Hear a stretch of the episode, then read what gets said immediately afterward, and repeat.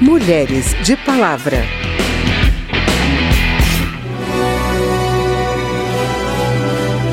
Há cinco anos, em março de 2015, entrava em vigor a lei do feminicídio, que aumenta a pena para quem assassinar uma mulher pelo fato de ela ser mulher.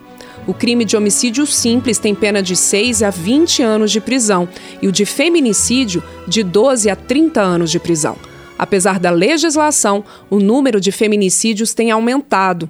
Um levantamento feito pelo jornal Folha de São Paulo mostra que em 2019 houve 1.310 assassinatos decorrentes de violência doméstica ou motivados pela condição de gênero, características do feminicídio.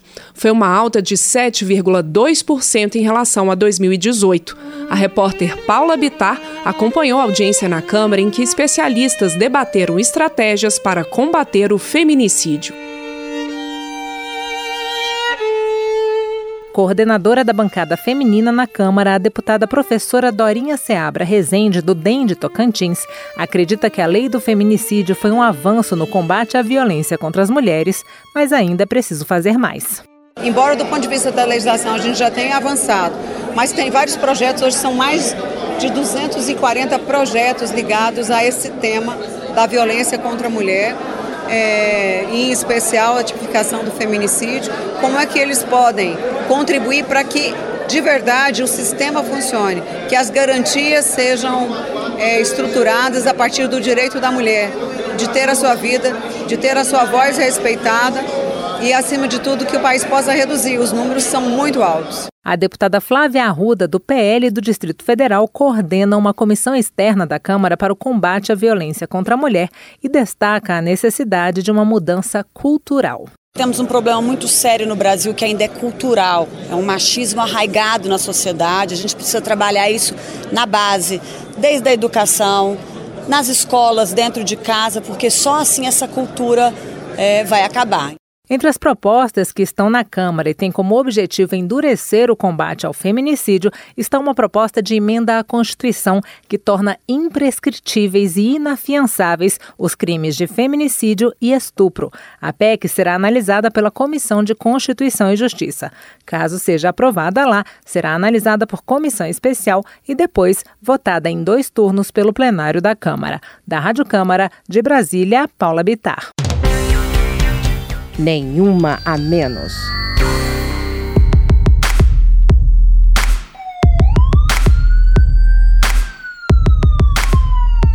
O sistema de saúde é uma das principais fontes de coleta das estatísticas sobre violência doméstica, pois sempre que a mulher é atendida por profissionais de saúde, públicos ou privados, as autoridades sanitárias precisam ser notificadas. Uma lei aprovada em 2019 determinou que a notificação de violência contra mulheres passe a ser dirigida também à autoridade policial. O presidente Jair Bolsonaro chegou a vetar a proposta, alegando que a medida poderia expor a mulher ao risco de novas agressões, ao invés de preveni-las. Mas o Congresso derrubou o veto e por isso a lei está em vigor. Entenda a mudança com o repórter Helder Ferreira.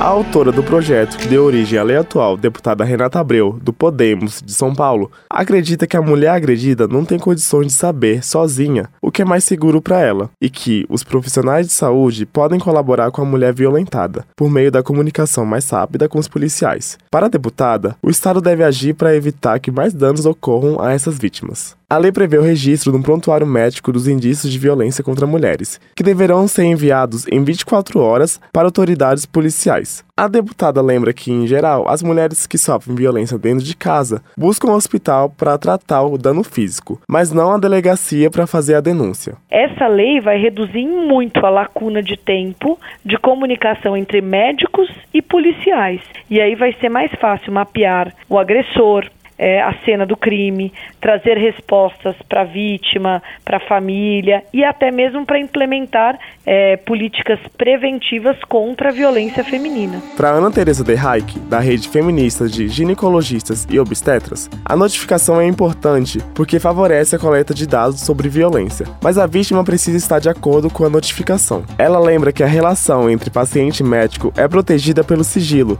que é fundamental para garantir o auxílio, sem preocupações com futuras retaliações do agressor, especialmente quando ambos ainda habitam o mesmo lar ou ainda não romperam um laço afetivo. Porque o enfrentamento da violência doméstica, ele é um enfrentamento que precisa ter estratégia, porque você acaba expondo mais do que protegendo. A notificação compulsória é obrigatória para médicos e outros profissionais de saúde de serviços públicos e privados. Da Rádio Câmara de Brasília, Helder Ferreira. Namoro legal. Lembre-se de que seu namorado não é o centro do universo. Estar só com amigas e amigos é essencial para sua autoestima e independência. Mas e se ele falar que não deixa? Que sua amiga não é amiga de verdade? Ou que tem ciúmes de você? Aí é preciso ter uma conversa bem séria com esse namorado. E se ele não entender, ele merece uma passagem só de ida para a lua. Aprenda a identificar.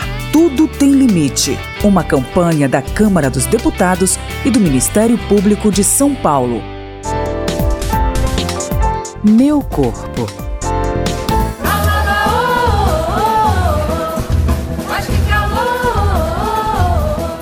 Em edição anterior do Mulheres de Palavra, a repórter Ana Del Monte falou sobre os impactos físicos da menopausa na vida da mulher. Hoje ela vai falar sobre os impactos emocionais. Acompanhe. Haja fogacho pra queimar essa bruxa em idade média. Em mulher não se pode confiar com menos de mil anos de enciclopédia.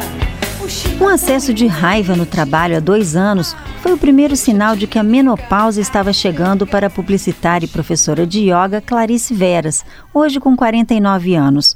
A ressaca moral deixada pelo episódio virou um samba que fala de forma irreverente e bem-humorada sobre as transformações físicas e emocionais que acontecem nessa fase delicada da vida da mulher.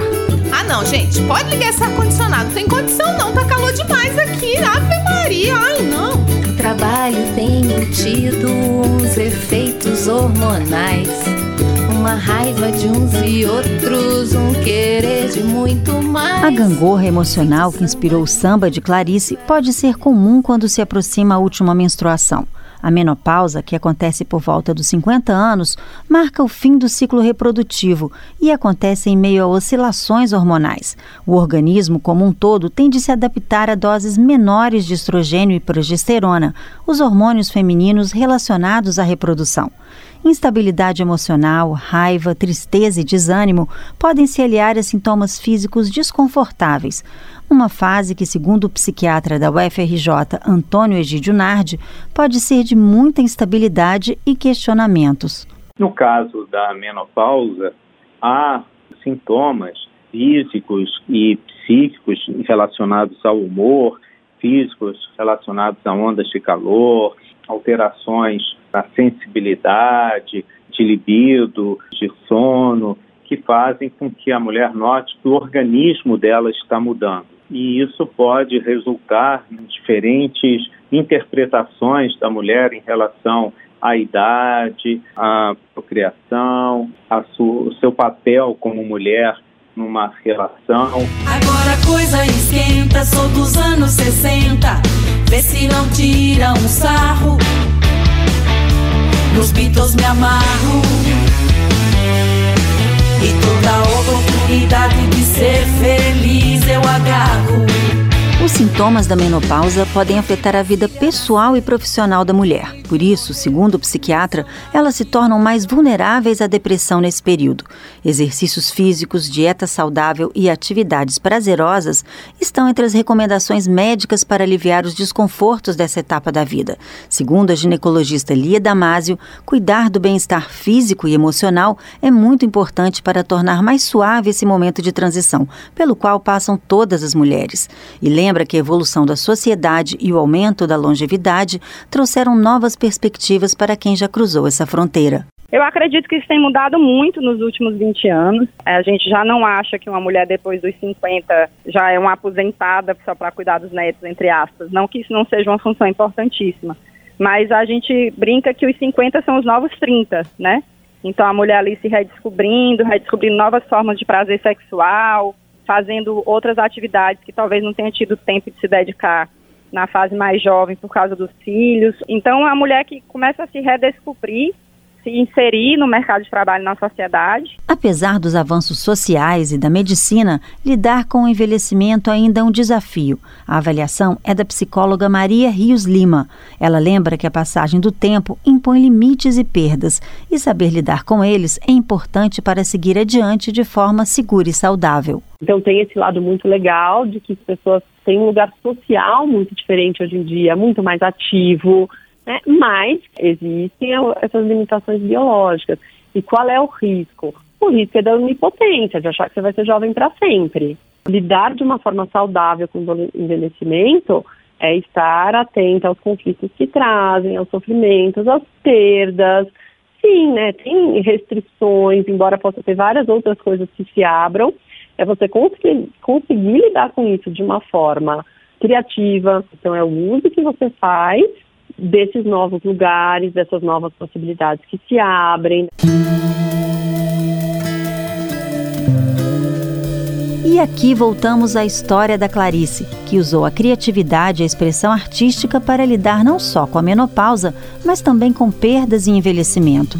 Antes de compor o samba da menopausa com o colega Paulo Pax, ela usou a música para lidar com o término de um casamento e a morte da mãe. Também leu muito sobre as transformações hormonais que acontecem quando a maturidade se aproxima. Incorporou a atividade física à rotina e trocou a publicidade pela yoga. Depois de encarar tantos desafios, ela tem um conselho para as mulheres que se aproximam dessa etapa. E eu acho que é considerar aquilo que você acredita que é fundamental para sua vida. Por exemplo, saúde é fundamental para a vida. Então, colocar isso como prioridade mesmo. Então, se tem algum outro grande desejo para realizar, eu já ouvi de pessoas muito idosas dizendo: Ah, eu gostaria de ter tocado instrumento. É possível começar. Quais são essas coisas que realmente aquecem o seu coração? E quais são as pessoas que estão ao seu redor que aquecem o seu coração? Você tem que priorizar estar em contato com essas pessoas e fazer essas atividades, mas levar isso a sério, porque isso é a vida de verdade. Da Rádio Câmara de Brasília, Ana Del Monte. O samba da menopausa é samba pra recomeçar, é samba de virar, é samba de mexer, é samba de mudar, é samba de viver. Bem, esse foi o Mulheres de Palavra, com reportagens de Paula Bitar, Helder Ferreira e Ana Delmonte. A produção é de Cristiane Baker, os trabalhos técnicos de Everson Urani. A apresentação foi minha, Ana Raquel Macedo, e a edição de Verônica Lima. Se você tem alguma dúvida, manda pra gente. O e-mail é radio@câmara.leg.br e o nosso WhatsApp é o 61 99978 9080. O Mulheres de Palavra é produzido pela Rádio Câmara e transmitido pelas rádios parceiras em todo o Brasil, como a Rádio Orizona Web da cidade de Orizona, Goiás. Você pode conferir todas as edições do programa no site radio.câmara.leg.br e agora também no Spotify e outros tocadores de podcast. Obrigada pela audiência e até o próximo programa. Mulheres de Palavra.